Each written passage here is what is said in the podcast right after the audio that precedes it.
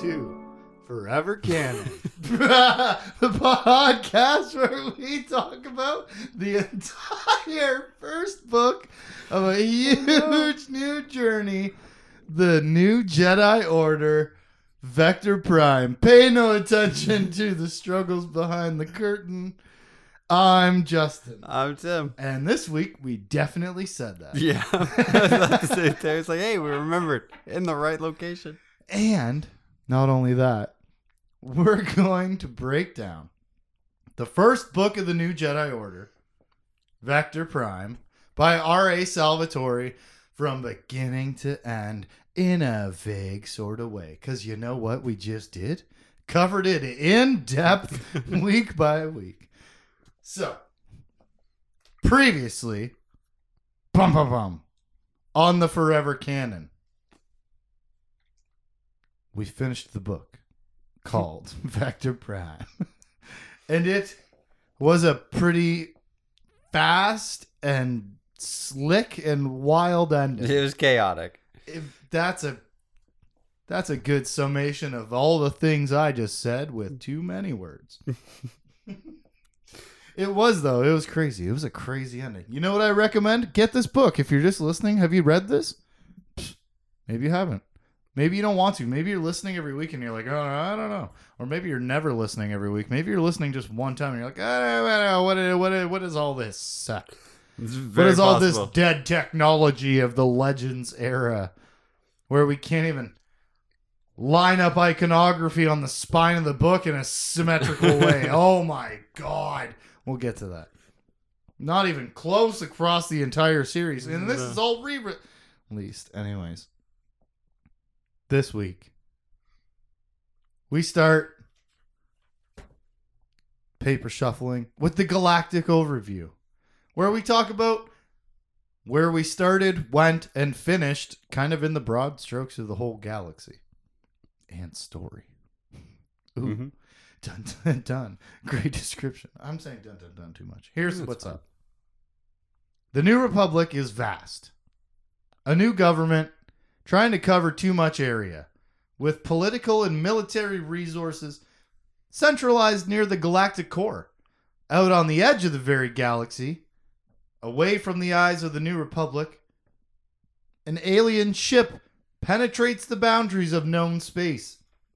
An unknown extragalactic species has entered the Helska system and established a foothold for mounting an, an invasion.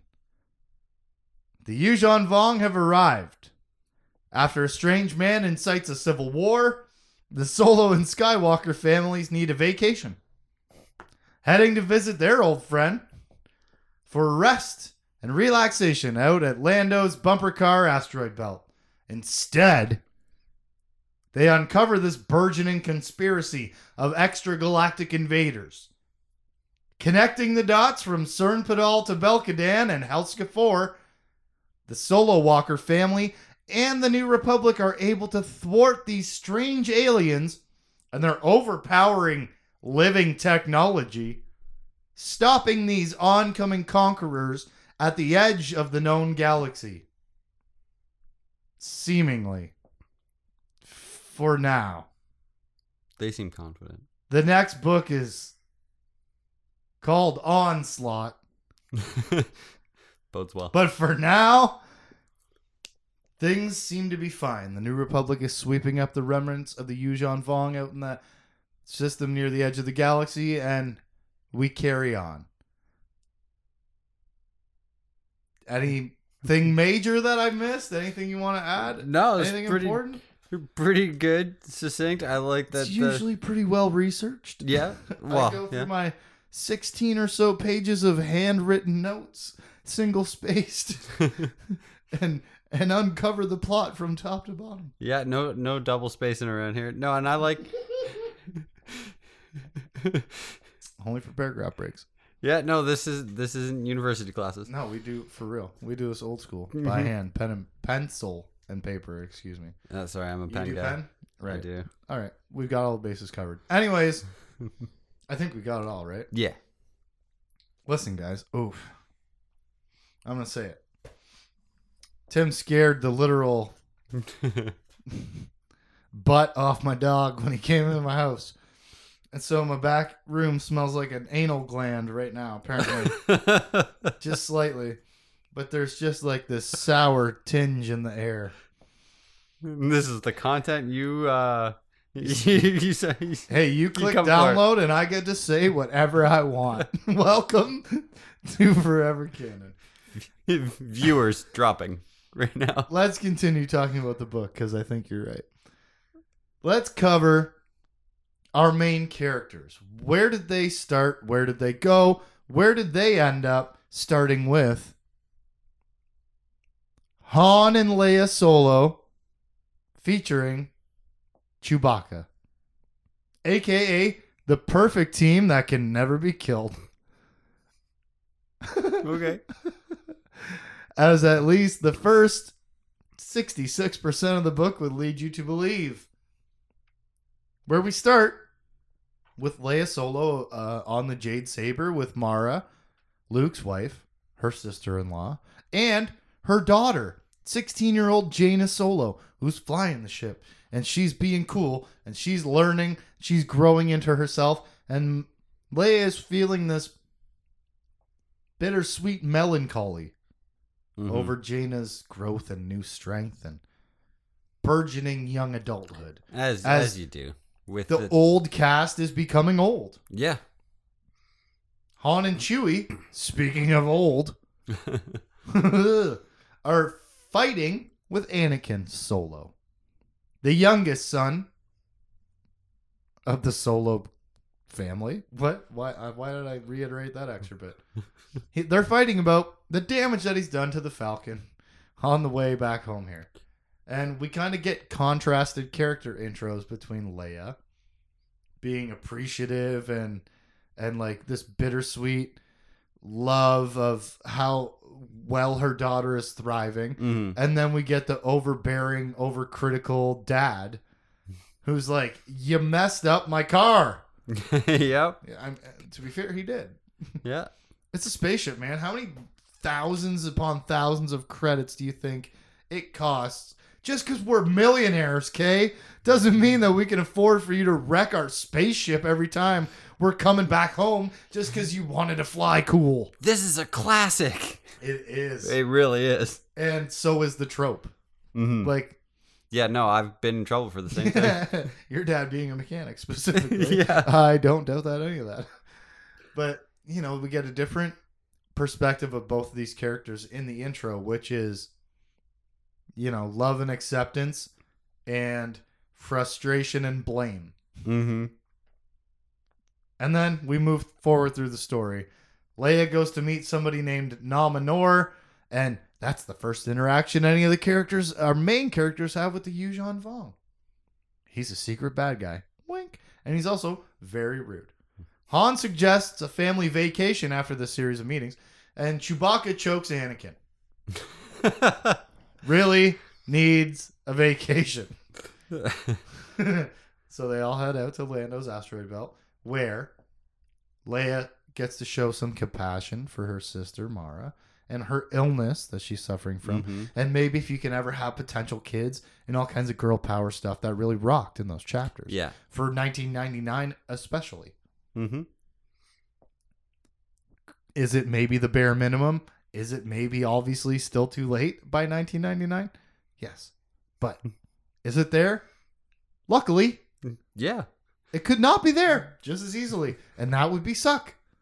But instead, it's there being cool. Yeah, they could have just fast forwarded right to the asteroid belt. None Yeah. of that happened. And so while like they're having like bonding uh, female protagonist moments, Han and Chewbacca are intimidating a guy at a bar for information. Still contrasting them real hard, yeah, right? Like she's getting all the soft, gentle moments, which uh, maybe that's sexist, and they're getting the all of the angry, intimidating moments, which again may be sexist, right? yeah, but also kind of true to their characters. Although, whew, here we go. How far are we in? 10 minutes. Tangent. Tangent time. yeah.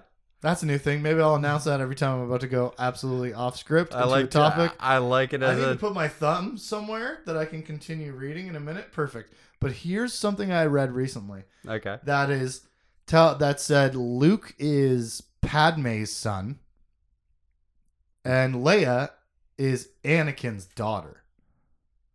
Leia is the outspoken, forceful, angry, do something about something, go on an adventure, become a, a rebel, a citizen of the republic, a, a, a what's the word politician? Mm-hmm. She's the do something about something person, which is all Anakin and Padme, I guess, but she was a queen, but she's all angry about it, right? If you think about Leia in the first uh movie that we see, episode 4, Mm-hmm.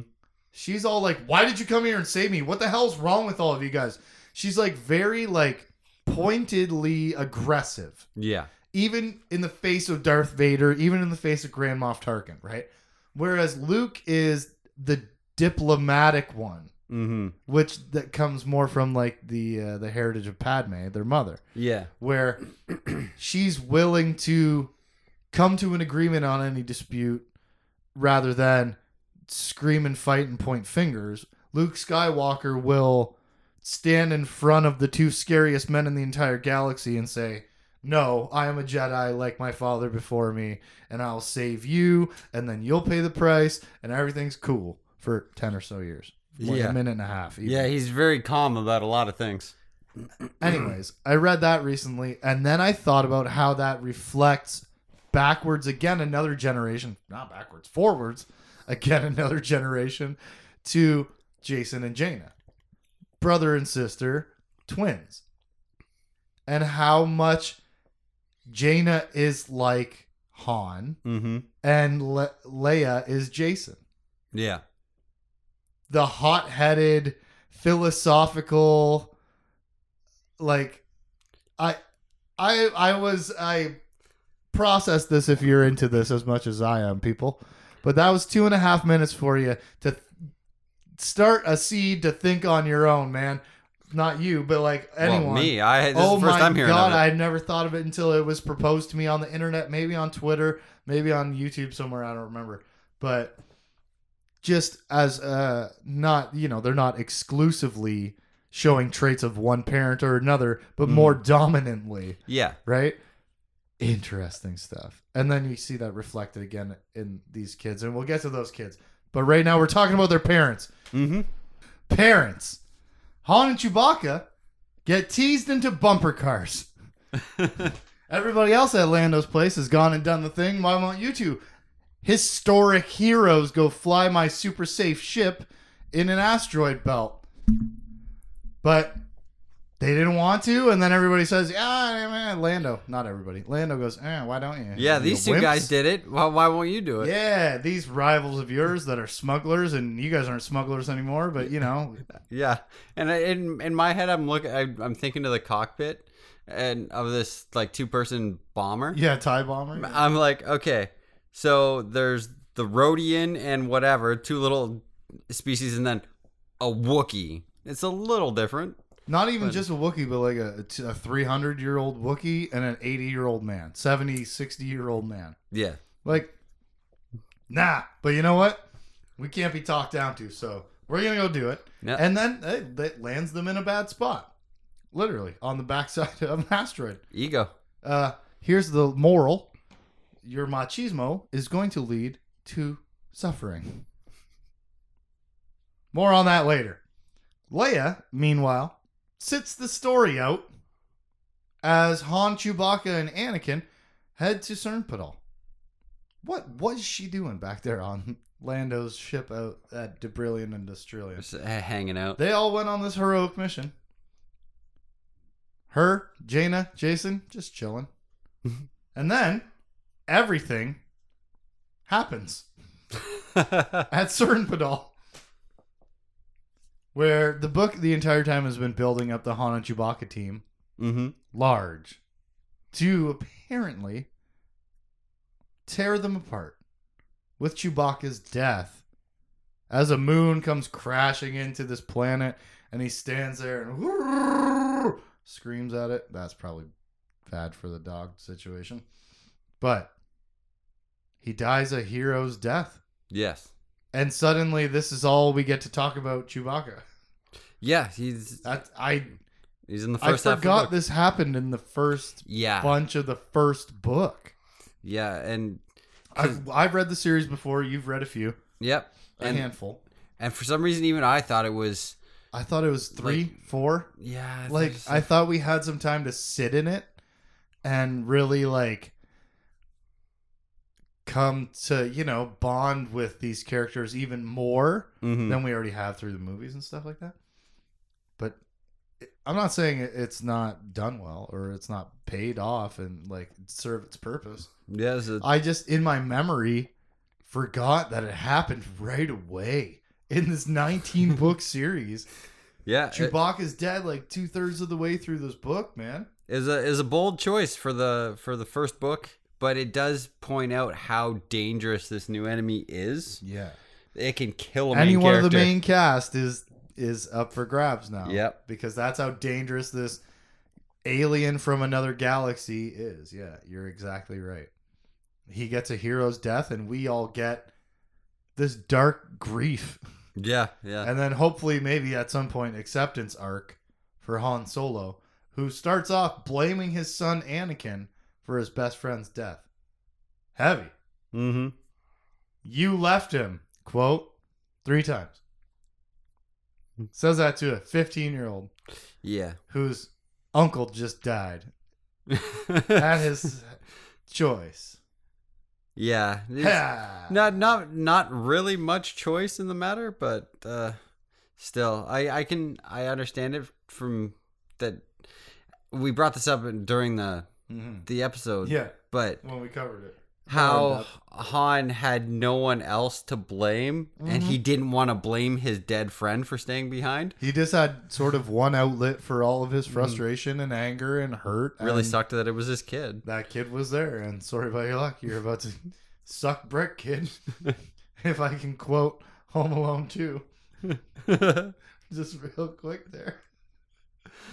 He says you left him three times. That hurt me. mm-hmm. But we got to be heroes again. As we're leaving Sernpidal, there's a whole convoy of ships that have escaped the planet thanks to their help. And their ship is full of refugees. So Han and Anakin have to save all these ships from Yuuzhan Vong bugs that come flying through hyperspace with Kyp Durron. Just a few short minutes after Chewbacca's death. Yeah. Maybe a hint to us that there's hope to just move on. We're gonna carry forward, and it's gonna be okay. The two of them have to work together and hmm. stuff. Yeah, life goes on. The story continues. Yeah. Next sentence. I mean, to be fair, that's every book, though, right? That is how you write.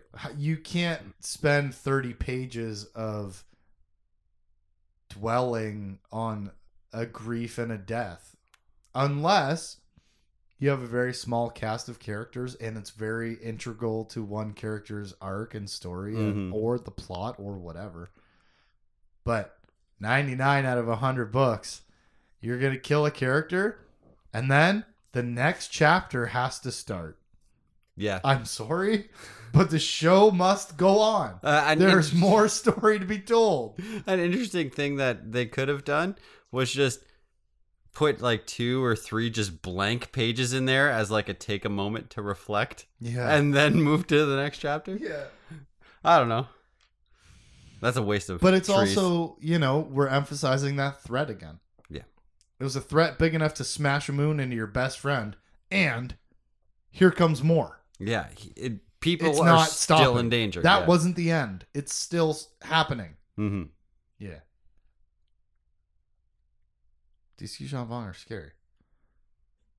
After hmm. Sernpidal, we head to Dubrillion, where we get attacked again by Yuuzhan Vong. And Han and Leia in the co-pilot seat rescue Anakin to give us some more hope. Where Leia sees through Anakin's eyes. He's lost after after the battle in asteroids. We'll get to that. But he looks out at space and sees the stars, and through the force, his mom can see the stars through his eyes, and then like a GPS somehow just knows all the constellations of the entire galaxy from any perspective and Yeah. can locate him. Yeah, She might have had to look it up on a map, but what what I think Maybe. I, I was thinking was thinking about it. Um, maybe it's like because it's a remnant of the technique he had just used. It's still kind of like Like he's still open to be joined. yeah, maybe. Interesting. That's it- interesting. it is his family. It's his mom. because you know what? That makes more sense than it being a thing that she can do. Yeah, Because, you know, she's not as well. Leia's not as well trained of a Jedi, and she's not as strong in the Force, and yada yada yada. yeah. She's a diplomat. But She's that is an interesting perspective, and I like that a lot. yeah. It's the only thing I can think of. just, you know, he's a better conduit right now, Yeah, more receptive. That's pretty cool, dude. Now, after Leia does that, we kind of fly from here to the end of the book. it's quick. I mean, literally, actually, there's lots of heroic flying and fighting all the Yuuzhan Vong before we reach the end, which is a eulogy for Chewbacca, where we cry and cry. Mm-hmm. And Han Solo says, I don't feel safe. I feel like anyone can die anytime. I feel like our plot armor has been removed. Wow. And like as the reader, damn. Yeah, Like that's fucked. It's just all of a sudden Chewbacca's dead. He's died. He's got smashed by a moon. And it's just it's over, dog. No pun intended. No. Ah. Disrespectful. Leia, throughout the book, is accepting her children's changing roles, her changing roles, right? All while this new threat is being discovered. Meanwhile, Han is already frustration and blame. And then he gets thrown into this impossible grief hole that just amplifies everything to 11. mm-hmm. And what is he supposed to do? His best friend Chewbacca has been killed by a moon. Yeah, been his best friend for like forty years. And there's no time to sit and grieve and, and focus on it because they're still attacking us. Yeah. Until the end of the book where we blow them up with our best friend's special ships.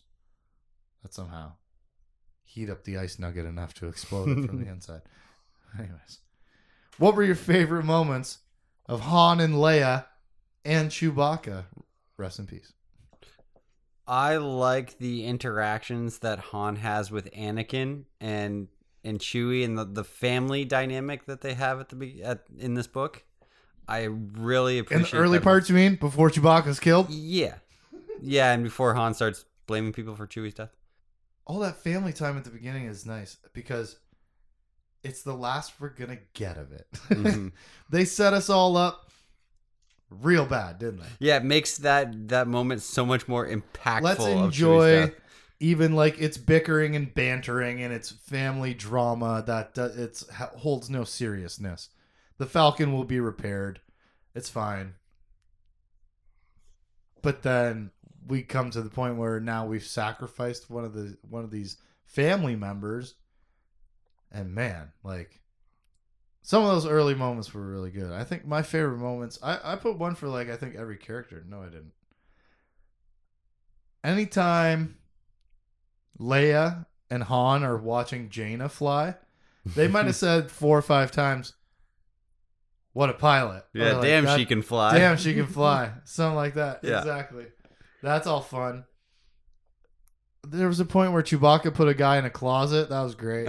He Hung him up like a like a suit. This is someone in the political building too. I mean, his death was amazing.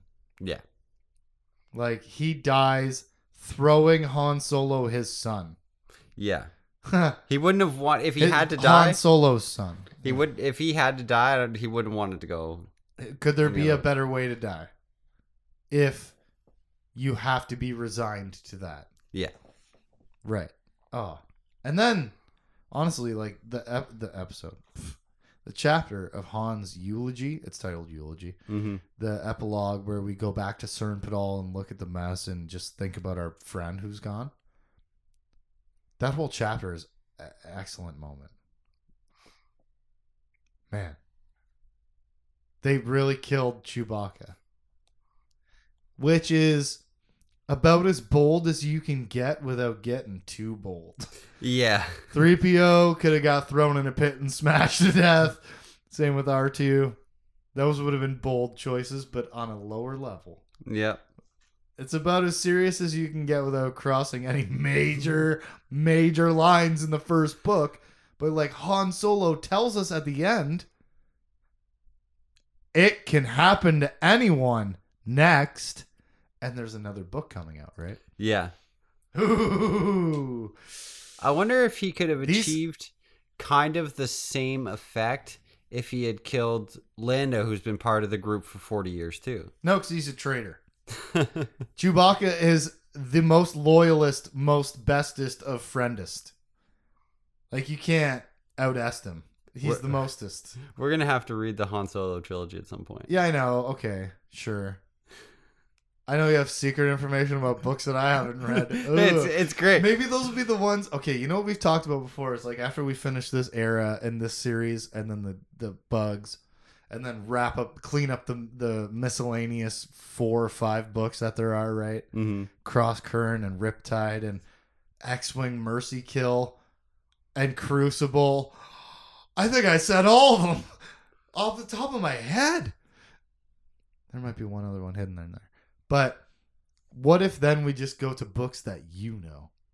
We talked about going all the way back to the beginning, start with the very first books. Those would be those would be books that we both know. I've read the Darth Bane books. You've read them more than me and know them better than I do, which will be we're hitting transition points in the next five years in this podcast. but for now, it's all me all the time. Oh my god, what if you run the episodes where you know the shit better?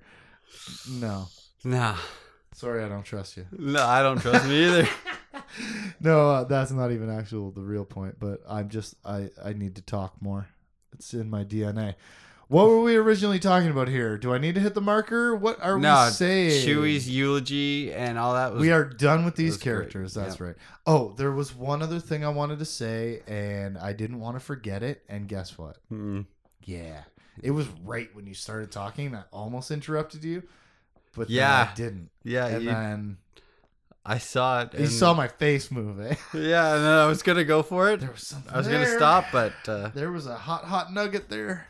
Uh, maybe it'll come back to you for the end. Not likely. Right in the middle of a character review, you'll be like, "Oh, I remember." Speaking of which, our second character review is gonna fall to Luke and Mara Jade Skywalker, nicknamed Sleepy and Sickly. our two favorite I like that. Snow White's dwarfs. Now, the sleepy joke isn't necessarily for this book. no. That's go back and listen to 150 other episodes. Because my God, this guy. Uh, seriously, I can't believe the amount of time that he's like, I woke up Yeah. and suddenly I was awake. in a dream, this thing happened. It it it really wasn't an inordinate amount of times, In but a dream where a dark presence did a dark thing, darkly, on Mandalore, with the Mandalore of Mandalore. Oh, okay, okay, okay, okay, okay, okay. Let's focus. Sleepy and sickly. It's so late. It's already like eleven o'clock. We've done. Ha- it's okay. It's ten thirty-five, and we've done about half this podcast, and we're already two days late, and that's my fault. And then it's also your fault. yeah. But it's also not. I was tired yesterday too. That's why we're doing a big blitz on Sunday, and we'll Yeah. see you guys in a month.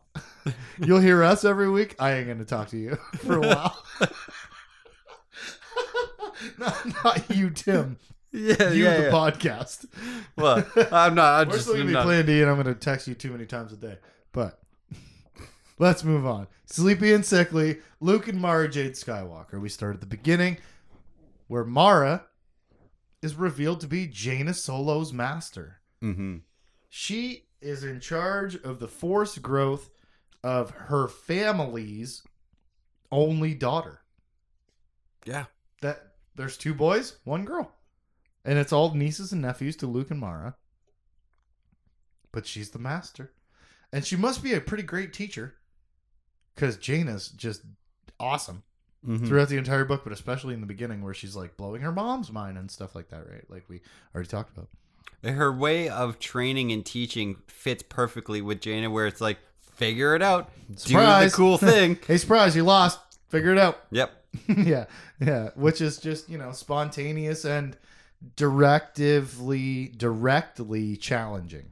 Yeah. Yeah, which is awesome. She must be a good teacher, and she must also be very sick, because we can't just have her be powerful. We have to like narratively hinder her power in some way, right? We have to ha- handicap. Is that inappropriate to say? We have to hinder. That's but that's that's the perfect word. Mm-hmm. Never mind. We have to hinder this powerful character in some way. So she's deathly ill with some sort of unknown sickness. We can't figure out what it is. Everyone else who has it is already long dead. Yeah.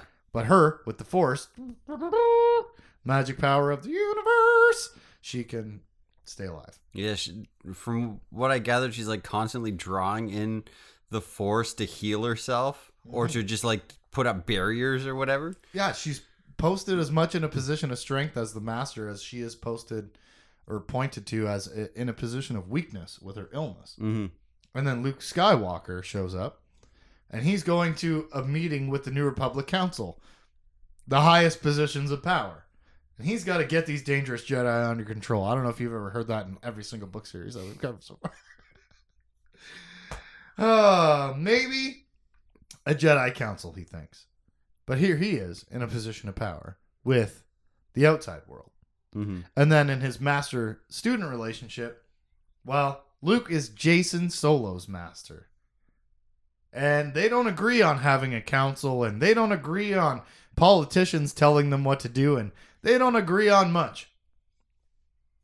A bit of a contrast to his wife, right? Mm-hmm. Just like we got a contrast between Han and Leia, we're seeing these characters presented for the first time separately Yeah. we're not seeing Han and Leia together. We're not seeing Luke and Mara together.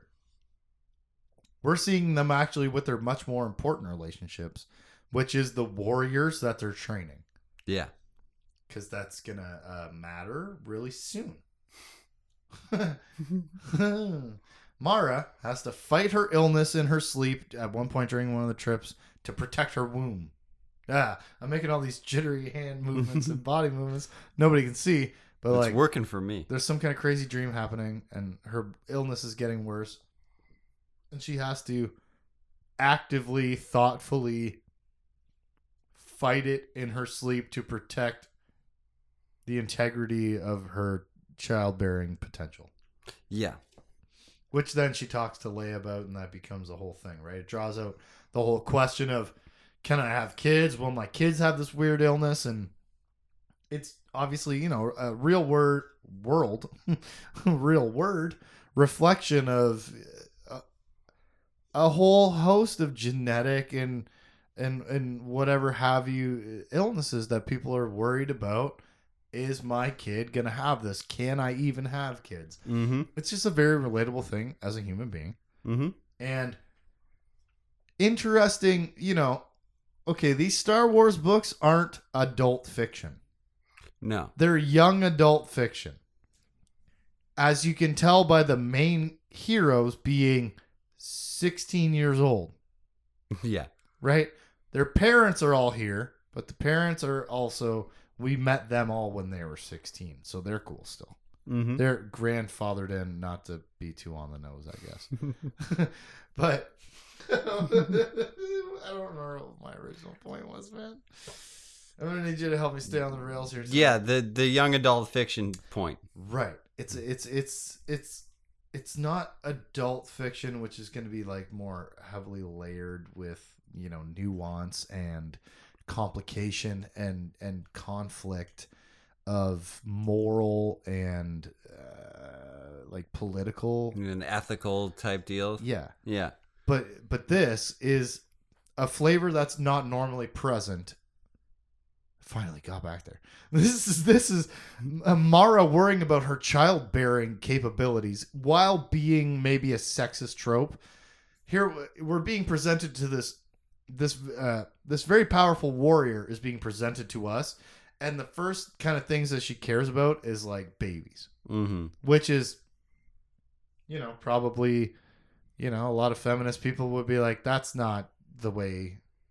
That can be a thing because it's relatable and universal. It cross genders, Mm-hmm.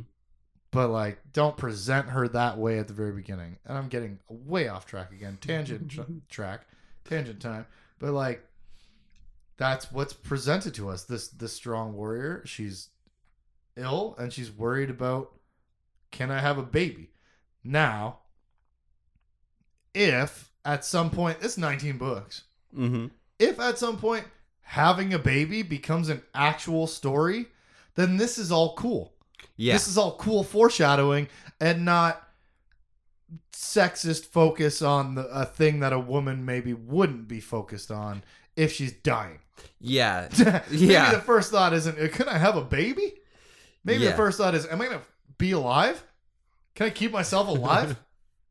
Like, Yeah. which I guess it is, but and the only thing I can think of at is because she's so connected to the force, and she, right now she's she's so extremely. She's connected to her body very vulnerable with the Like, healing yes. that she's doing. dude. You're making an excellent point. I'm interrupting. Sorry. Maybe so, like her, she is already pregnant, and she just doesn't know it. Whoa, whoa! I didn't think that's where you were going, and I didn't think that at all. And it's just the Maybe force in her body is saying, "Hey, protect." And maybe that's why the illness is attacking her womb, Mhm. or maybe it's engineered to stop these magic people from making more magic people. yeah, stop But- the procreation. yeah. Maybe reduce that's resistance. why in a dream hmm that was her focus. But also, I thought you were going in the- the direction of she's been uh, consciously focusing her energy on fighting this illness inside her body.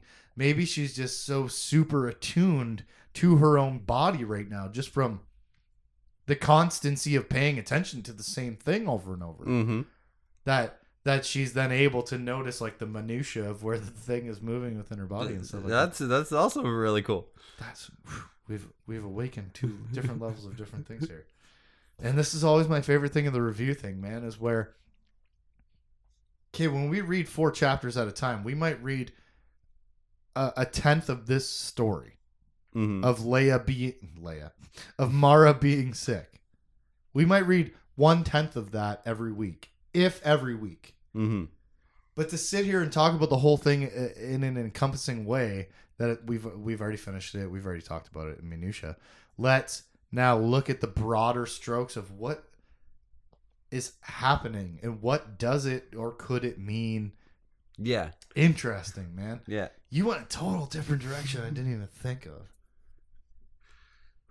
And for again, for a YA novel, Yeah. she better be pregnant off screen. So I tell you what, propane, propane. But yeah, man, Skywalker baby, that would be such a benefit to these stories. My God, most of Luke and Mara revolves around the interaction between the two of them and the way that they they're maintaining their relationship and their their marriage over this illness. It's a challenge for both of them. yeah. Luke missteps a bunch of times and and he you know tries to coddle his wife and he tries to protect her from extraneous activity and she you know gets right rightfully upset about that Yeah, i don't need to be protected i'm well enough aware of my own body Yeah. like we just talked about If I can't do it, I'll let you know. yeah yeah yeah i'll tell you when i need to sit down and, but then over the course of the books over the course of the books over the course of the book over the course of the chapters she keeps like fainting Mm-hmm. she keeps like not stepping away when she should be stepping away Yeah. because it's it's it's extreme danger time. Yeah. Her body can't necessarily handle the stresses that she thinks it can. But it's got to do the job anyways. But that's their kind of their whole the focus on their whole relationship throughout the book is like how the two of them are a team first and foremost that understands each other and works together to solve problems. Yeah. They're like a really great example of a married couple. Mm-hmm. They're both equally powerful. Okay, not maybe literally. Nobody's nobody equals Luke Skywalker, not even his twin sister. Yeah. You know, sorry. Sorry to tell you, lady. You didn't train with the frog in the, the swamp, so sucks to suck, but hey. not a cool way to say one of my characters, favorite characters. But nobody nobody can match that guy. But the two of these people uh, treat each other like they're on the same level and they work together as a team and they worry about each other in reasonable ways. And as a first book, mm-hmm. it builds a nice relationship between the two of them. Yeah.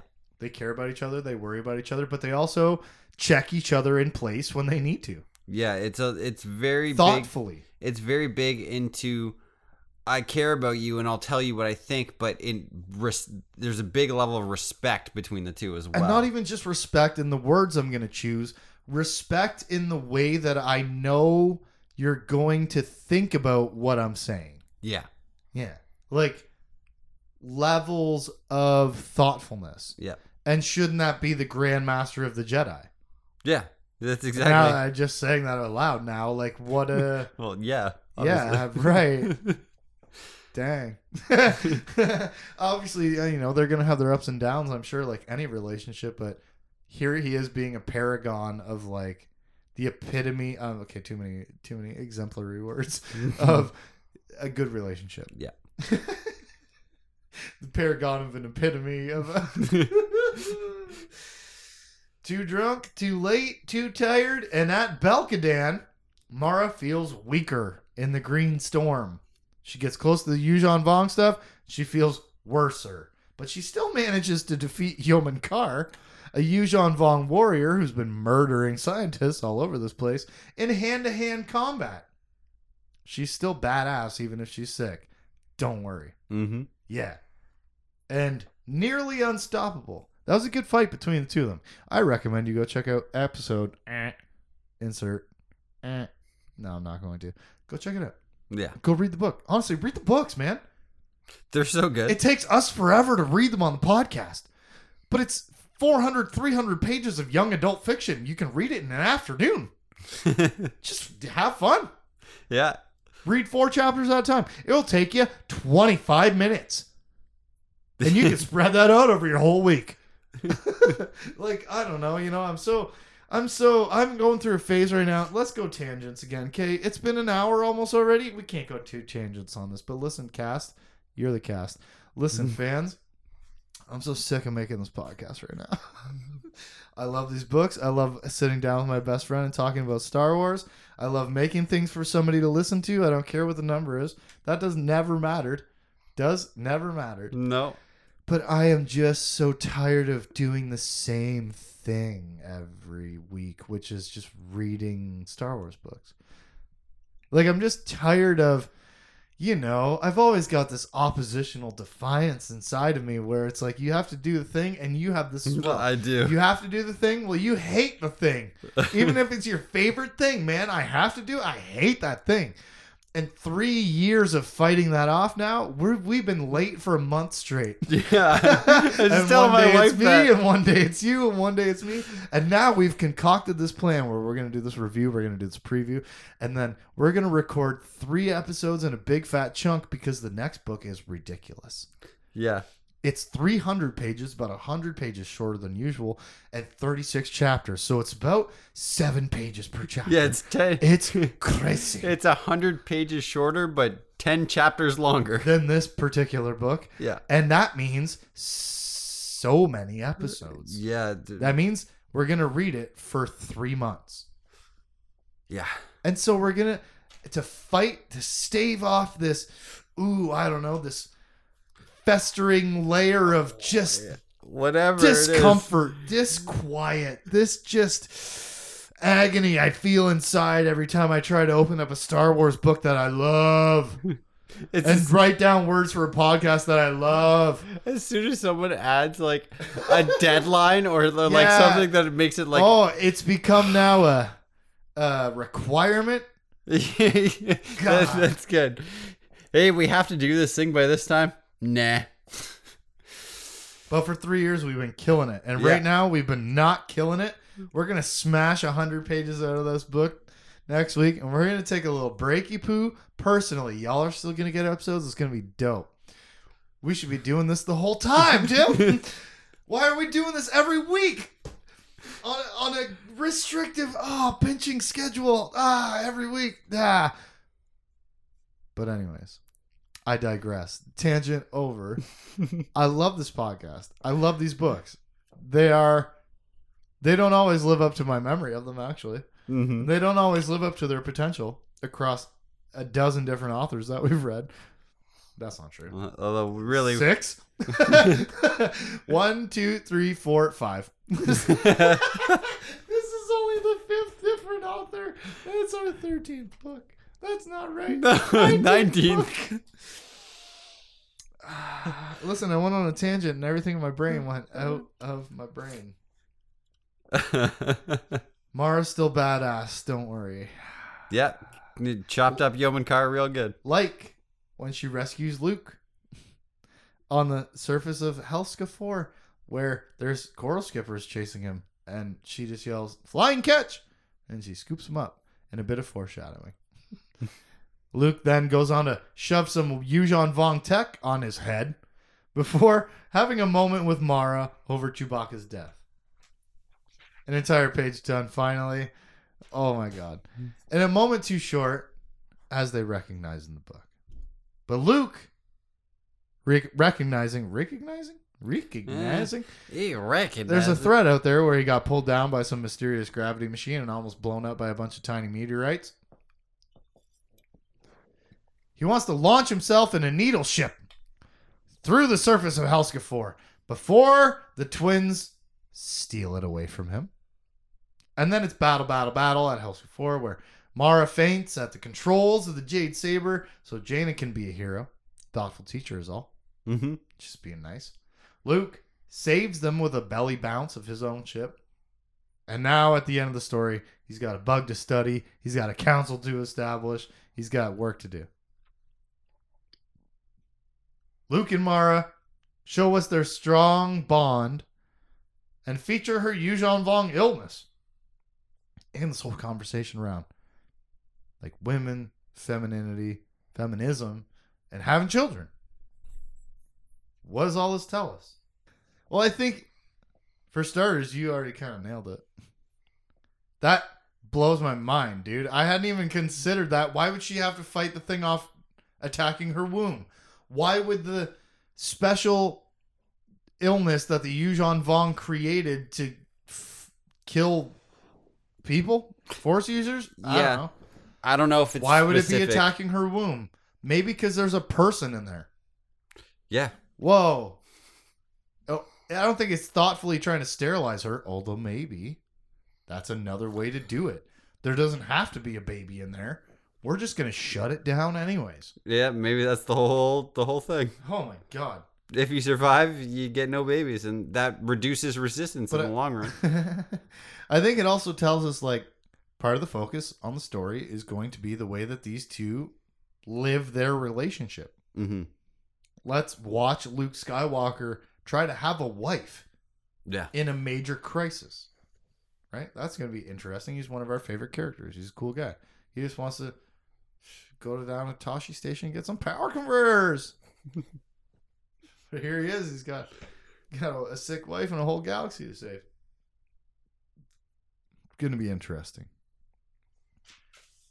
But that's it for Luke and Mara. Oh my god. Tangent City. What was your favorite moments of Luke and Mara Jade Skywalker? for for Mara specifically, I like I like her training style of Jaina. I like that it's just like it. I gave her the wrong coordinates on purpose. Yep. So she can figure it out. See if she panics. I like her style. So you love a good pop quiz. Yeah. Just let's see what you know. I've been teaching you the whole time. Here, surprise. Mm-hmm. Time to test your abilities. I, yeah. I, I like that. I- With the understanding, I know where I sent her. Yeah. We'll go rescue her. Yeah, you're not in any real danger. Yeah, it's just a surprise problem to be solved. hmm See if you panic or not. And I'm sure she probably also gives her presented problems. I'm sure. Right. Yeah, she says, But- "How would you deal with this?" But you're right. Like what we get of her is like surprise. Mhm. what about Luke? What's your favorite Luke? I I like Luke's interactions and his just being a or trying to be the best husband slash grandmaster. Well, not grandmaster I know, yet. right? Well, but yeah, like the trying to. You go ahead. Yeah, trying to I all have sorry. that balance Yeah. where it's trying to be the good, loving husband and the hey, I'm your boss at the same time kind Yeah. of deal. Yeah, like I love all those Go on this mission hmm as your boss. Yes. it- Also, I love you, so don't be mad at me. It's not for that. Yeah. It's not because I'm your husband and I'm protecting you. No, it's because the it's best. because you're a Jedi and you keep fainting. I'm sorry, you can't. Don't. Yeah. You can't go. Yeah. that particular conversation was Yeah. great. That was like a really good summation of their entire, you know, that it, that argument's entire journey through the story, hmm which started as "Don't tell me what to do, farm boy," and then was "I need you to, I need, I need you to rescue me after I've saved, or uh, after I've saved, after I've murdered this very dangerous threat." To, I pass out and I pass out to to you can't, I can't let you go fall down and die somewhere. hmm Like, I know you're strong. I know you can take care of yourself, but not right now. And we all need to be honest about that. right? Yeah. I, yeah, man. Those are good picks. For Mara, I picked, I kind of cheated. I picked two things for everybody. Okay. First of all, in a broad sense, I liked her weird illness. Yeah. It was a cool hook to tie the Yuuzhan Vong tighter to the family core Yeah. it's not just a galactic threat. It's not just an external threat. It's very personal. Mm-hmm. Because as Nom Anor reveals, that's his coomb spores. Yeah. That's his special grown, researched information on these Jedi, special magic disease that he has. Ooh, I almost had the word there like engineered. Yes. Got it. That he has specifically engineered, and she has it. It's personal. It's not just they're taking over the galaxy. Bad. yeah. No, they've poisoned my wife and me and my sister and my aunt and all of these main characters, right? Like it's all their Yeah. connection. It adds that extra layer of threat, like as they weren't dangerous enough, but As if, yeah. Also, she murders Yomin Carr, and that's a great fight scene, and she is so cool. And that Blorash jelly, she's great. yeah, part of it she's stuck in that and Oh, still she's fighting so him, good. miming she's a lightsaber. Sick but determined and undefeatable. hmm Excellent. My favorite Luke stuff is the belly bounce. That was wild.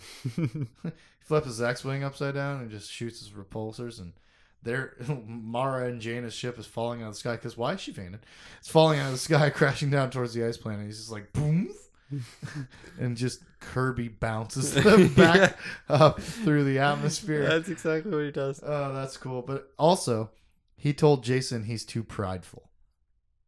Our next characters. Number three. The Yuuzhan Vong. That's right. We're going to talk about the villains all grouped together. The Yuuzhan Vong, aka Yuck, Yikes, and Yowzers. if I could name these three characters accurately. Or a representation of the whole.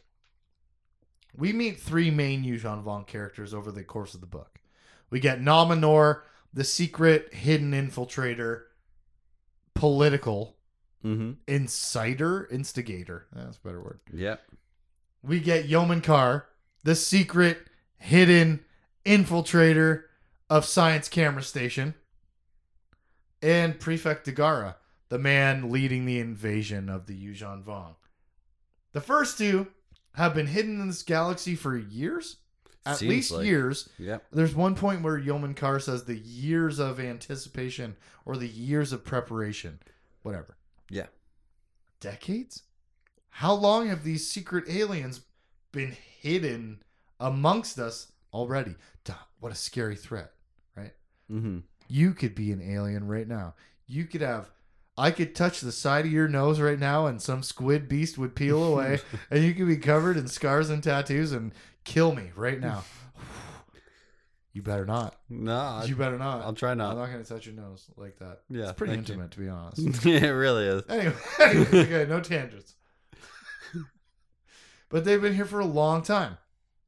Who are the Yuuzhan Vong? Some kind of alien invaders from another galaxy. They're scarred, they're tattooed, seem to be tortured, droid hating voids in the Force. They grow and breed all of their technology. Yeah. All of it. Disguises like we talked about, mouth breather, bre- breathers? That's a better word. Yep. Ships, weapons, communications, general gear, everything is grown and bred for a specific purpose. They are freaky body horror stuff, and all of it's bad. It all points to bad at the same time. You're all bad guys. It's bad. It's scary. It's freaky noisy. It's bad news. Mm-hmm. Nom Anor has a little cult causing havoc over on. Ooh, I didn't write it down. Rhommamool. Rhommamool and Osarian.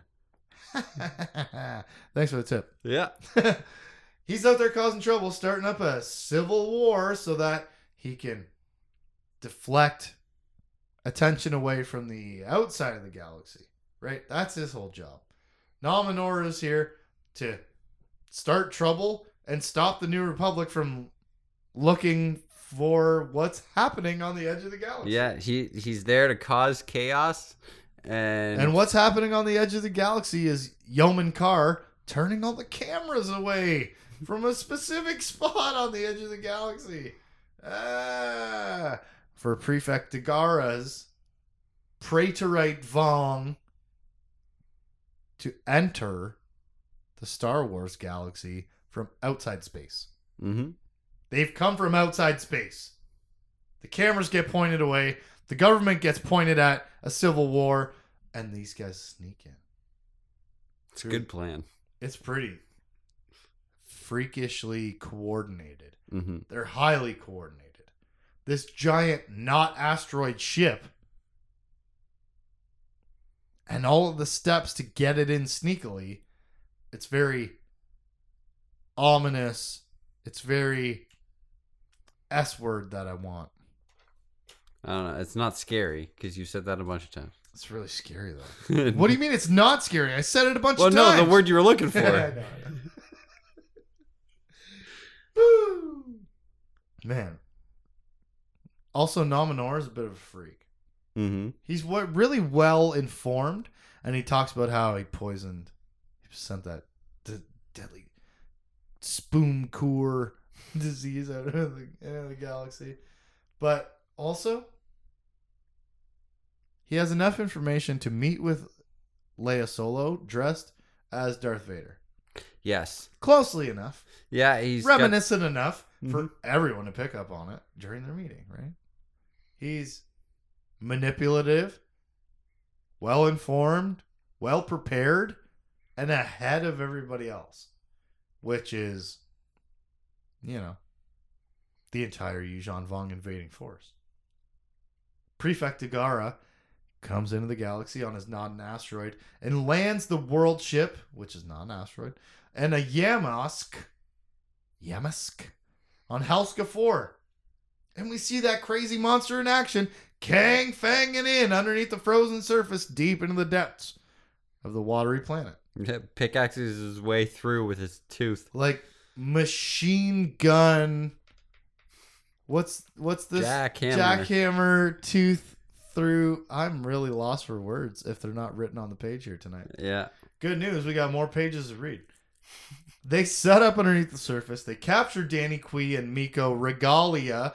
Couldn't think of his name. Nice. Hello, epiphany on my face.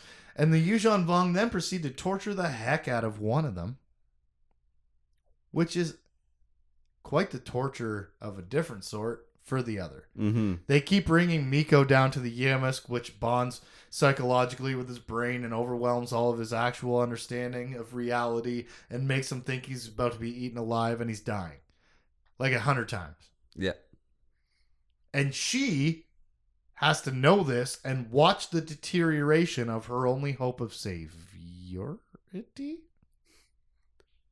Whoa. I'm actually not Oh, sure her- what word to insert there. her only hope of being saved.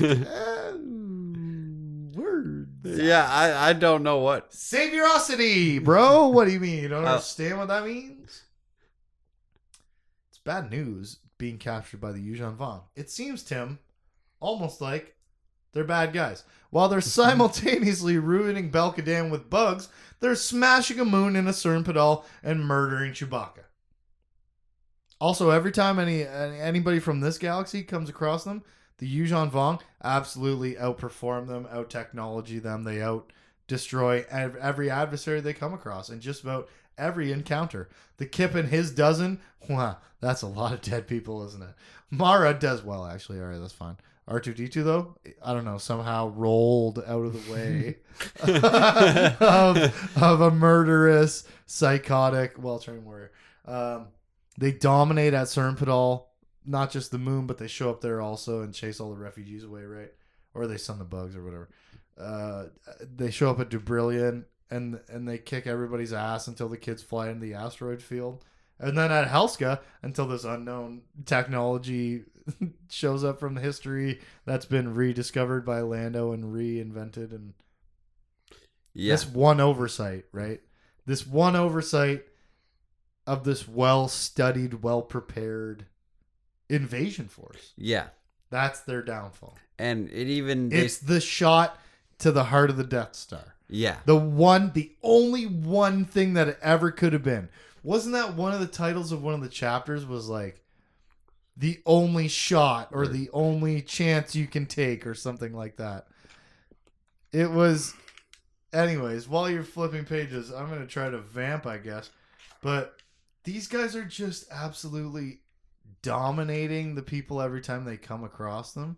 And you can't find it, that's fine, but I know that I'm right it's bad news until Lando's like, "Hey, I had this one ship that could do this thing, but it was it almost a lost technology, but I saved it from extinction and I rebuilt a few of these ships and we used them for mining and blah blah blah.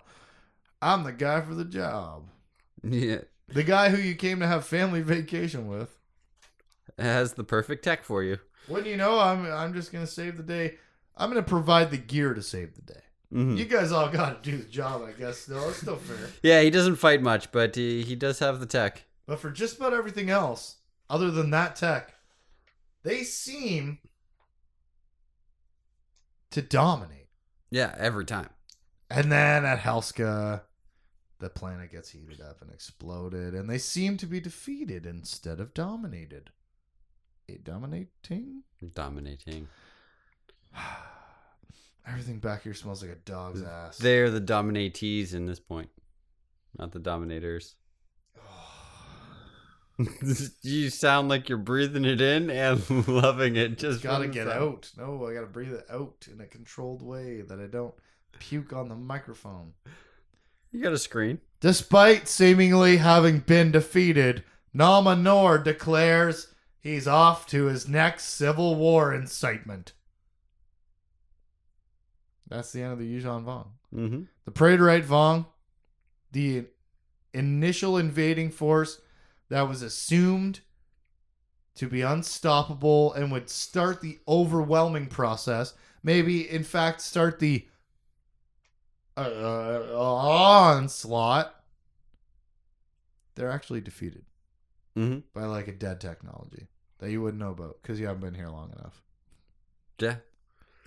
And that's that's that. Nom Anor's like, I'm gonna go somewhere else and do some other thing because I wasn't caught.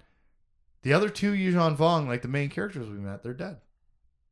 Everybody else at Helska 4 assumed to be dead, chased out by the New Republic. There will be some scattered, maybe remnants, but we're told it's all being mopped up. Yeah. swept up, cleaned up, wrapped up. That's the Yuuzhan Vong, man. Yes. Did I miss? Did I miss anything other than a thousand things? Because there's so much to say about these weirdos. yeah. Yeah. There, there's there's Everything so they much. do is strange and interesting and gross. Mm-hmm. Which I, when eventually you ask me about my favorite part, it's gonna be a real short answer. Let's cut to it. What's your favorite moment? I I I love them entirely. You cheater. Yeah. I wrote six answers. I, you did the same thing, but more words. Yeah, man, they're just a really cool entry into the series, and I think they drew a lot of criticism at the time for being like, "You're copying the Borg." I almost called them the Bong.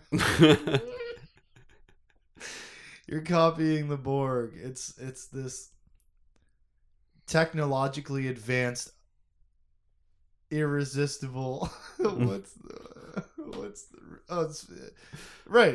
Futi- Futile. fut- futilely resisted outside force. Mhm. Like you're just copying Star Trek. Maybe, but these guys are all scarred up and and and modified. Oh wait a sec. Wait, these guys are real pale. Oh, wait a sec. Wait a minute. All their technology is a living symbiote with themselves. Wait a sec. I hadn't considered any of this actually, and you're the Star Trek expert. I'm sure there. It's. I think the b- vague, broad similarities I just painted could be true, Mm. but the Yuuzhan Vong seem to be very different in detail to the Borg, or not yet. It's Am I remembering forward or no? Actually if if because it hadn't come out yet, Star Hmm? Trek copied this because No, no, no, no, no, no, no, Yeah. no, no, no. That's not possible. It's Talk very me. true Tangent time. because Whoops. later on in Voyager, there's this species that comes from an extragalactic space Oh. that is all living tech. Their ships are alive. Oh, really? Yeah. When? Um. In in Voyager, uh, I know, but it's gonna matter years, right? Mm. Because Voyager was like ninety six, seven. uh, species eight four seven two is what they're called. Oh wow, Um. that but doesn't help. they they actually destroy the Borg because the Borg have no idea how to deal with the tech that they have because it's all living. right. So really, what we're talking about is just a bunch of, you know, common tropes in science fiction and fantasy, which is actually kind of the xenophobic, racist fear of the other. Yeah. I'm afraid this thing I don't know will come in with things I don't understand and threaten my safety. And so we reiterate it across stories across history in many different ways. The Borg, the 8427. Seven two. It's 8472. Ah, come Yeah. on, I got enough of them digits. I got them just out of order. Yeah, you're pretty good. And, and then the Yuuzhan Vong, you know, it's all boiled down to the same basic human fear of that that which I cannot expect must be the most dangerous possible threat. when was this written? 1999. It was released. Okay. Written, planned, and all that. I you know, I can't speak to that. Okay. but so I, I don't know, man. I actually don't remember anymore, but you're oh, two click sounds. yeah, no, I had it in reverse. That's what I thought because Voyager was. I don't think they ran. They might have ran till 2000. Uh, they they Did ran they do- till like didn't two they do, like seven seasons. Yeah, 'cause- so that would be like 2002. Yeah. Yeah, because um the species eight four seven two was in season three, I which just- was ninety seven. I just will forever remember loving, loving. Oh my god, Ah, you guys. loving it. It is so late, and we are It's- so far off track. So many times, I still have a whole bunch of stuff to read. We're actually talking about a different science fiction series. right But hey, man, if you like if you like Star Trek, no, if you like Star Wars and you've never checked out Star Trek, let me tell you, as a guy that doesn't love Star Trek, it's cool. Like it's actually fun and it's interesting. Just try it. Mm-hmm. Don't hate things for no reason. Don't just say no. Mm-hmm. Just go try the thing. Hey, It's been made for like 80 years. Why has it had all this longevity? Yeah, the old stuff is really problematic. and then the older stuff is even more problematic. And whatever. But if you're a fan of anything, just try everything. yeah. Yeah. If you, if you have if you have a niche, try everything in that niche, and some of it will be garbage, and you'll throw it away. But some But- of it will also give you a better understanding of the things that you do like. hmm I've been a science fan, science fiction fan since Quantum Leap, way I'm a back in the. I've been a science fan since I mitosis myself into multiple cells. My favorite moment I actually like that. is the Dovin Basals or the Coral Skippers or the World Ship, maybe the Yammosk, maybe everything. They smashed the moon into a planet. We're back to Yuuzhan Vong. I think those are my favorite things. They are wild, they're scary, they're gross, yeah. which is a cool factor. For a villain in Star Wars Jabba the Hutt, iconically gross. hmm right? Like it's it's a thing. It fits theme, and they're awful. Also, they they can't be felt in the Force, Which and we have no understanding of that at the end of this makes book. them even scarier because our heroes can't do nothing. yeah, they can't push them. They can't whatever. You can chop them up with a lightsaber, Yeah, but yeah. as with everything. But it just is another layer of intrigue. These Mm-hmm. Yuuzhan Vong, while defeated, were beaten on a fluke, and we don't understand anything about them. I feel like, you know what? Go back and listen to the last series. I feel like I'm saying a lot of the same things. might be. There's this threat that we didn't know existed, and there's a lot of them, and they're amongst us, and we don't know anything about them, and the Jedi got to be under control. Just, you know, it's okay to have recurring themes and recurring plots uh, amongst your stories, but especially because these aren't consecutive to what I'm talking about, right? hmm This is 19 books of an outside threat, and then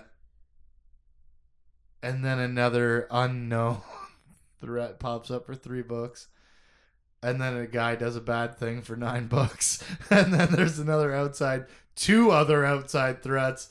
Oh my god! All right, the Yuuzhan Vong, that's them. Next, moving on, Tim. Well, I'm sorry. Our fourth and final character summary after an hour and 20-ish minutes. Yep, A lot of lot of nonsense in here. absolutely. Never getting cut. The Solo Children. Grandsonikin and the Wonder Twins. I wasn't sure if I was gonna remember how to read that word. Grandson dash I K I N. I nailed it. okay, yeah.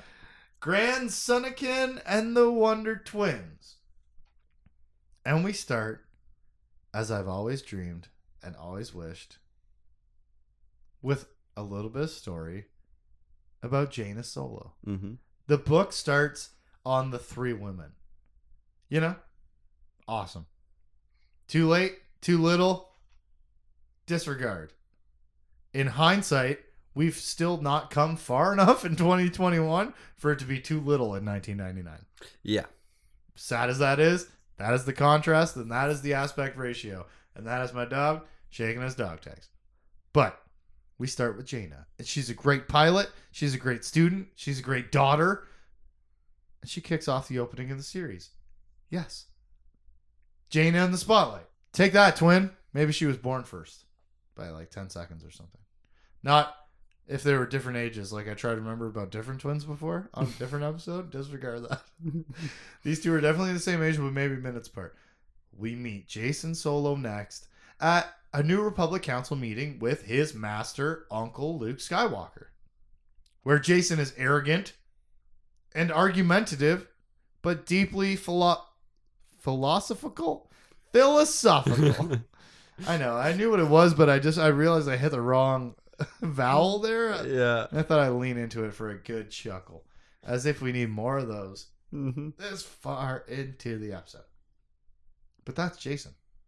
We get introduced to Jaina. She's competent. She's powerful. She's admired. We get introduced to Jacen. He's argumentative. He's diminishing the people he's around. and he seems to be more of an inward thinker.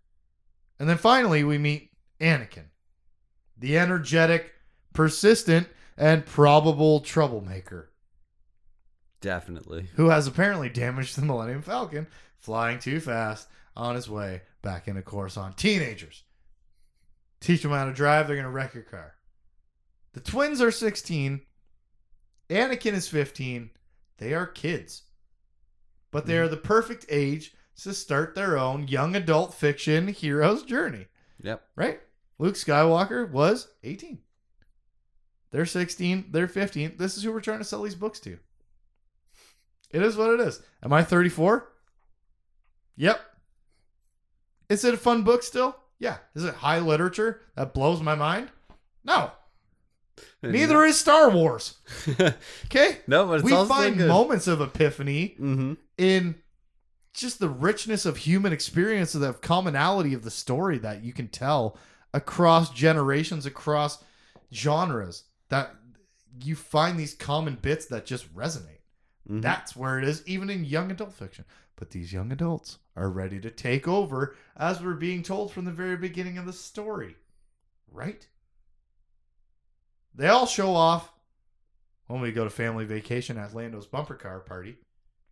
And then they join mentally through the force Yeah. in the asteroid belt where Anakin's like, touch my brain. And they all touch brains, and then he kind of takes over everybody's reflexes or like guides them Yeah. through intuition, or they are all connected. They link mentally, Mm-hmm. and it's amazing. It's an amazing force power. It's a new thing. Yeah. No one's done it, at least not to that level. Not that any of them know of, at least according to everybody involved, right? Mm-hmm. It's a cool force power, but it's also a cool way to balance Jacen and Anakin's constant arguments that they've been having throughout the book. They disagree on what it means to be a Jedi. Anakin thinks you're a weapon to solve crimes, and Jacen thinks you're a brain to solve problems. Whoa. Different way of iterating that, but uh, not wrong. Now, Jacen and Anakin having these arguments, they have this joining, they have this experience fighting off the Yuuzhan Vong in the asteroid belt, and they sort of start coming to each other's point of view. Yeah, they're on their way to the the balance between the two. Yeah. And then, like, maybe I'm telling this out of order. Now I'm punching the microphone. But also, Anakin gets hit with a rock during an apocalypse, and this leads to Chewbacca's death. It's not even his fault. Nope. A stray rock flying through the air while you're also floating through the air with the Force. Smash him in the head, you went unconscious. Chewbacca had to save your life, threw you up to the ship, and had to stand there and die. But it's your fault. And Anakin, I think, is going to have a heavy emotional arc. I, I think. I don't know. yeah. I feel like that's what's being presented to us here in the first book. The twins support him with hugs and assurances of logic. Can you guess who each came from? But his father, on the other hand, uh, does not. a lot of blame is heaped on him at the behest of his father. You got my best friend killed. He died saving you, so your fault. Not like you shot him in the head or anything like or like you ran him over with the car that you accidentally crashed on the way into Coruscant. You know what I mean, right? Yeah. Like, ah. But it's your fault. And then I was thinking, as I was writing this, Mm-hmm.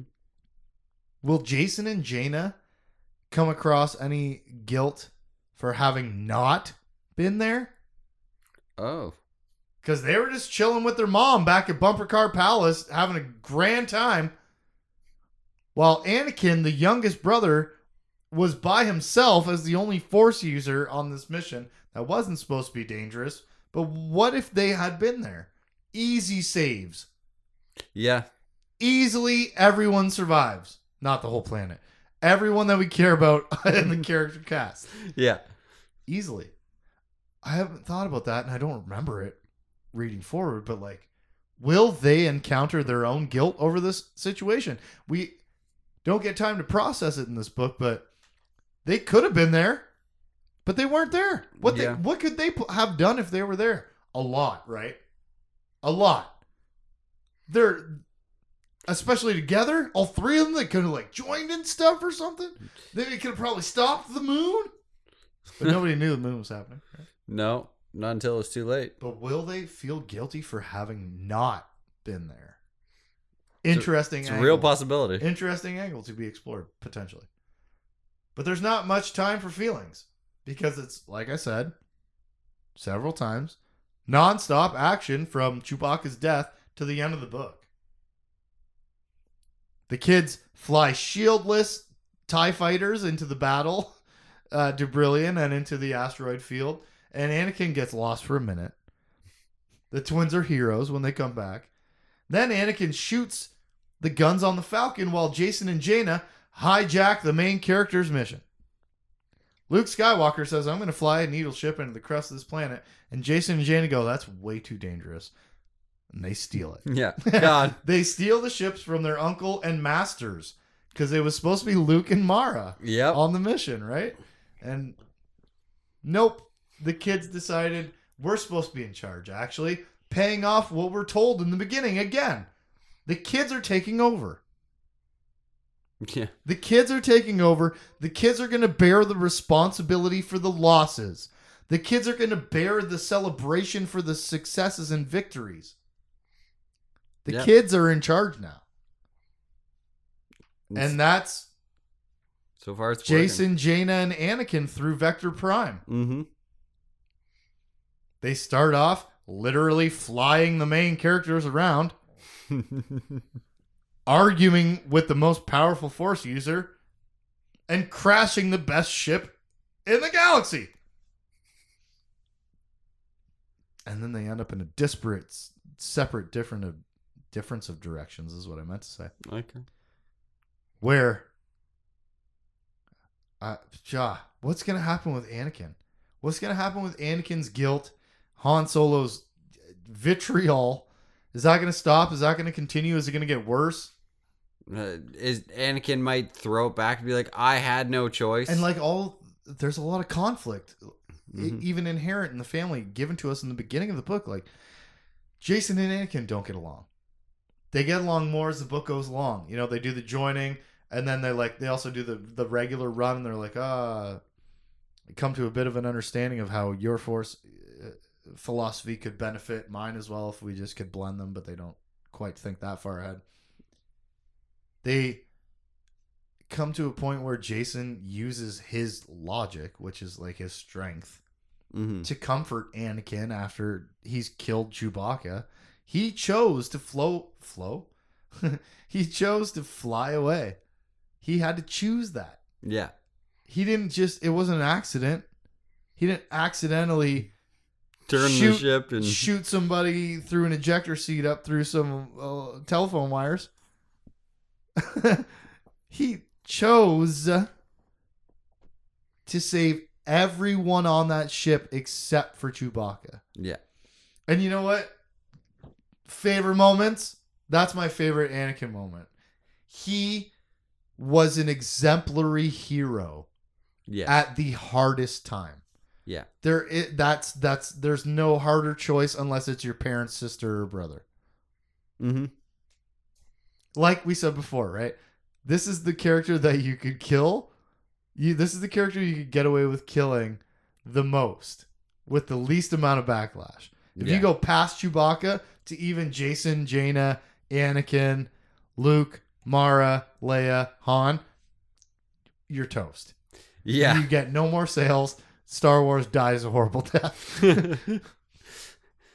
And so now, you know, stick that on the youngest kid who's already seems to be in trouble the most. yeah, You know?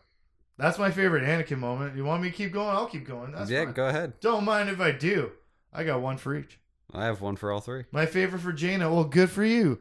You understood the assignment is the annoying phrase I keep hearing on the internet lately. Hate it. And I'm like, you people just keep repeating things that you see on memes like my children.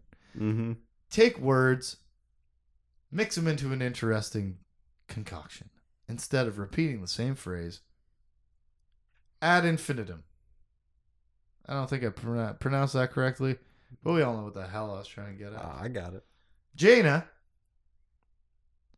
after being belly bumped out of a nosedive to death while her aunt is unconscious at the wheel of the ship, Jaina manages to scoop her brother's rocketing needle ship out of the air and instantly hyperspace jump away. She is the baddest pilot. She Yeah. is the baddest pilot, no questions asked. 25 minutes in the asteroid belt. Unstoppable. Jacen, my favorite moment of Jacen was him comforting Anakin and then having to run away before he broke down into tears. Yeah. He's just such a cerebral dude. All the time he's in his head, he's thinking, he's considering, he's philosophy. And for him to, you know, use all of that logic to help his brother's emotions and then his own emotions are too overwhelming. He has to run away. We're teenagers. Yeah. That was nice. Mm-hmm. That was excellent. What about you? And, and that goes to um, my favorite moment of the three of them together is all three of them in that scene. Yeah. You get to see all three of their personalities, You're right. how they would truly interact with each other. Yeah. With, with the you got the logic from Jacen, you got the the hugs and and like Like heart, and heart from Jaina and teammate. Yeah. yeah, you got all of those three together. That and then with Anakin just being like, I did what I had to do. yeah. Telling his brother and sister, I killed our uncle. Yeah. But I had to. If I didn't do that, I'm dead. He's dead. Dad's dead. 5,000 people on the ship are dead, or however many it was. yeah. Like, that's also, you're, you're, you, wow. Dude, you're killing me tonight. You're on it, dude. You picked the perfect scene that was so exemplary for each of their characters, and the way you broke it down is so right. like, dang. It's just But it all comes at the cost of Chewbacca's death. hmm And it comes at the cost of breaking the family apart a little bit, a little bit, a little bit with this grief, with this suffering, with this pain, with these losses. And at the end of the book, that's it. For NJO, New Jedi Order, Book 1, Vector Prime by R.A. Salvatore. Very fun story, Rob. Honestly, I really like this book a lot. yeah. Uh, uh, okay, we're not going to do the thing. We're not going to rate it out of 19. Mm. But like like this is a good book as even as a standalone book as just a, fully encased story. It sets up well in the beginning, moves strong through the middle and goes hard through the end to a solution that maybe wasn't the most satisfying Mhm. way to solve the problem, but nonetheless, Yeah. it's science fiction. and you're going to sometimes solve the fiction with the science. Yeah. that maybe we didn't get to talk about but it it was hinted at you know throughout the book. Like lando's out here with all these very specialized modified ships. Hmm anyways. It was a good story. I, I thought it was I- a good book. I thought it was a The the descriptions of the Yuuzhan Vong were great and how they deal with things and just who they are as a people. They are though like a stereotype of, you know, a, a fanatical Neanderthals. Yeah. You know, Yeah. and, and and we'll come to see how much more they get nuanced and and figured out as eighteen more books unfold. But they are a bit of a almost problematic sort of trope, but they are horrifying in this book in Mhm. good ways. Yeah. They are so gross. They are so scary. They are so dangerous. for, from many different dimensions. Yeah. Nom Anor is is the is the political manipulator behind the scenes. He's dangerous in his ways. He's creating diseases. He's creating civil wars. He's creating unrest within your stability of your government. Yomin Carr is out there a murderer biting through electrical cables, right? Psycho. and Prefect Da'Gara is the leader of 10,000 more psychos with this brain worm tentacle beast that is telepathic. They're so scary. Yeah. They're so freaky. And this book is all about setting up the next generation of Star Wars. We're done talking about what's in in the galaxy. It's time to open up. It's time to broaden our stories. We're going to bring in all the kids. All the kids of the heroes that we know. We're going to meet the next generation and watch them become heroes helping the old stalwarts fight off a mysterious enemy with mysterious technology from a mysterious place. And the kids are heroes. The adults are suffering. But the Vong are defeated. Right, guys? Mm, that's what it looks like. Right?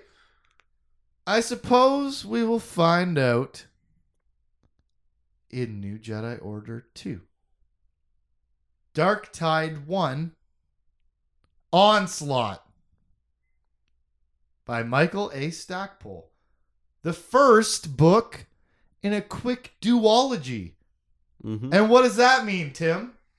Yeah, we get the same writer for two straight books. For the first time in three years of doing this podcast of 19 books, we have never read the same author twice in a row. the nine book series that we read, the two of them back to back, alternated through three different authors, Mm-hmm. cycled through them. One, two, three, one, two, three, one, two, three. And then again in the next series with a replacement. Yep. On two, different note on two. We're about to have a guy write two books in a row cohesively, Yeah. coherently, consecutively for the first time in forever canon history. It's been three years. We have a history. Thank God. Oh my God. Thank God I've been we- reading Wheel of Time on the side. 15 books by one dude, mostly, till he died. And then there's a couple that are filled in the blanks, mad libbed. I can't believe that. And it's going to happen a few times in the series. Mhm. There's a couple of duologies. There's also repeat authors, but I'm not sure how many of them are consecutive. But we're about to start one of two, man. What excites you most about that? Let's go broad for a second. I'll talk. The thing I just said. The the potential of continuity over a bigger arc Yeah. one person telling a concentrated, uninterrupted story over two whole books. Might only be 600 pages, which is really just a book and a half in our regular Star Wars parlance, right? But man, that's for me. yeah, no, that's I'm I'm excited to see what somebody can do with two full books to Yeah. write it, it's a full Yeah. story in itself. Yeah.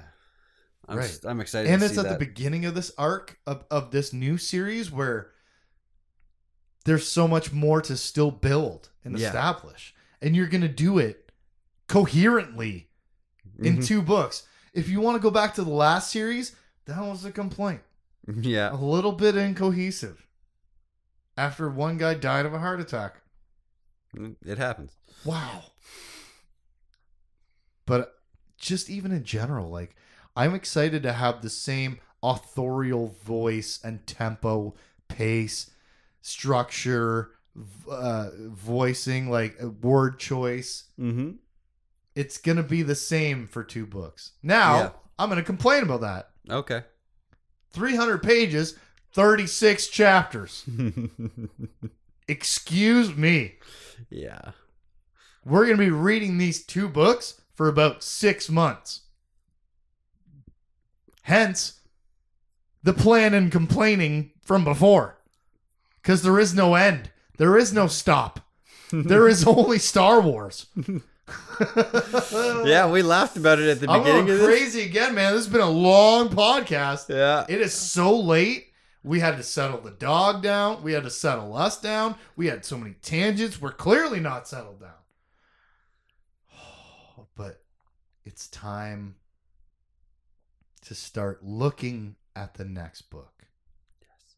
New Jedi Order Book 2, Dark Tide 1 Onslaught, released February 1st,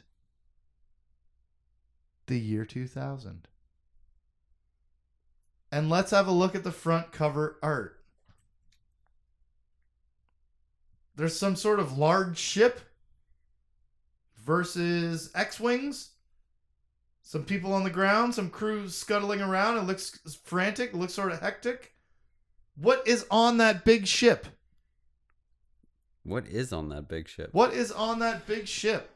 I want you to take a closer look, Tim, and I want you to give me your first opinion before I give mine. There's some sort of red pluming something. Yeah. It looks like blood, actually. It does look like blood. At first, I thought explosions, even. And then I thought, grab it again and look a little closer. I think it looks like coral. Oh, yep. Okay. So Yeah. that's a nice representation. Doesn't it? But it also looks like explosions, and you made it cool. It looks like blood, Yeah. which is very emblematic. But it's a gigantic ship. I do need that back, yeah. A gigantic ship with a bunch of frantic looking X Wings and New Republic, you know, representation. Mm-hmm. And this gigantic ship seems to be covered in coral. Now, we've had trouble with this once in the past, but I've previewed it and it's fine. So let's read the back cover of the book. Where it is a perilous time for the New Republic. Just when unity is needed most, mistrust is on the rise. Even the Jedi feel the strain as rogue elements rebel against Luke Skywalker's leadership. When alien invaders known as the Yuuzhan Vong strike without warning, the New Republic is thrown on the defensive. Did? Uh, Luke must wield all the awesome powers of a Jedi Master to defeat the gravest threat since Emperor Palpatine. As Leia Organa Solo and Gavin Darklighter lead desperate refugees in a fighting retreat from Yuuzhan Vong forces, Mara Jade Skywalker, Jedi apprentices Jacen and Anakin Solo, and Jedi Knight Corran Horn find themselves tested as never before by a faceless, implacable foe determined to smother the light of the New Republic forever beneath a shroud of darkest evil. It's more fun when you go up at the end of every sentence. Mm-hmm. It sounds more like a like a Flash Gordon serial, like like what Star Wars was based on. You know? Anyways, that's the summary of the next book. Sounds like Leia and Gavin versus refu- versus refugees and the Yuuzhan Vong because you know these people aren't going to get along. Mm-hmm. Like these people that they're trying to save, you know that's not just they're not just going to love to be saved in whatever way that you need to be saved. Also, being chased by the Yuuzhan Vong. Yeah. Wait a second. I thought we were just easily, handily mopping them up. Turns out, it's 18 more books. Sounds like we're going to get Mara, Jacen, Anakin, and Cornhorn versus a test? Yeah. Some, um, Some sort of test. Perhaps test from the WWF. test. Test. This is a test. Great entrance music. Mhm. Sounds like Luke versus being a master. Yeah. Oh, the the Jedi, they won't listen. Yeah, he's got some issues coming for sure. Now, here's a question for you, Tim. Mm-hmm. Let me recap all those names I said. I said Luke Skywalker. I Mhm. said Mara Jade Skywalker. I said Leia. I didn't say Han. No. Interesting. I said Jacen. I said Anakin. I said Cornhorn. I said Gavin Darklighter at one point. You know who I didn't say? Yeah. Twin sister Jaina Solo. What does it all mean? She's off with Han somewhere. Maybe. Why am I whispering now? Because it's so late. and I'm so tired. Yeah. Whew. it's It's been going so long. I think it's almost tomorrow. it's almost tomorrow for dreams to come true. I love Rudolph. Anyways, I think I just made the dog wolf. It sounds like there's a lot happening in this book. Sounds like Luke has a challenge, and Leia has a challenge, and Mara and the Jedi have a challenge. Maybe Jaina maybe on. But it sounds like it's on again. The Yuuzhan Vong are not Yuuzhan gone.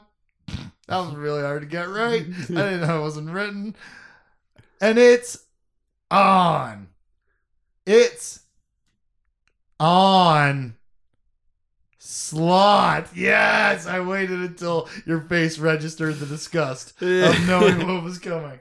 Yes, it is. Next week, when we cover New Jedi Order, Book 2. Don't act like you didn't like that. I did. Dark Tide 1, Onslaught, chapters 1 through 4. I'm Justin. I'm Tim. Vong Slot. Should I sing it like Trogdor? That sounds vulgar. For any comments and questions, you can hit us up at forevercanonpodcast at gmail.com. Forever Canon Podcast is a Jay Plazer production. Catch us on Facebook, Instagram, Twitch, Twitter, and YouTube at Jay Plazer. Check us out.